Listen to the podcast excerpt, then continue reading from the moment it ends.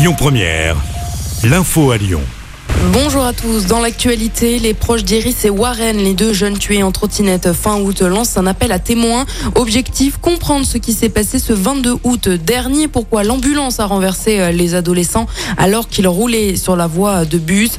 Cette nuit, deux corps ont été dessinés à la peinture blanche à l'endroit exact de l'accident. Un rassemblement pour la paix en Arménie ce soir à Lyon. Le rendez-vous est donné sur la place Antonin-Poncet dans le 2e arrondissement. C'est là où se trouve le mémorial du génocide arménien. Cette manifestation se tient alors que des affrontements meurtriers ont éclaté entre l'Arménie et l'Azerbaïdjan. La manifestation débutera à 18h.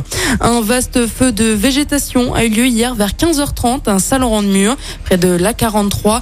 Les pompiers ont mis plusieurs heures à maîtriser l'incendie. 7 hectares ont été détruits par les flammes. Aucun blessé n'est à déplorer. C'est à partir d'aujourd'hui qu'est versée la prime de rentrée. Près de 11 millions de foyers modestes sont concernés par la mesure. 100 € plus 50 € par enfant à charge directement versés sur les comptes en banque dès aujourd'hui. Ceux qui touchent les minima sociaux et les étudiants sont notamment concernés. Attention, si vous aviez prévu de prendre l'avion depuis l'aéroport de Saint-Exupéry demain, une grève des contrôleurs aériens va fortement perturber le trafic. La moitié des vols devraient être annulés sur toute la France. Par exemple, Air France annule 55% de ses vols courts et moyens courriers qui étaient prévus demain. Les contrôleurs du ciel réclament des augmentations de salaire et davantage de personnel.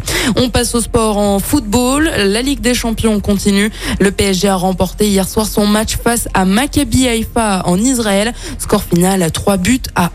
Et puis en basket, les Français ont arraché leur qualification pour les demi-finales de l'Euro face à l'Italie. Victoire 93-85 après prolongation. Les Bleus, vice-champions olympiques, affrontent la Pologne demain. Écoutez votre radio Lyon Première en direct sur l'application Lyon Première, lyonpremiere.fr et bien sûr à Lyon sur 90.2 FM et en DAB+. Lyon Première.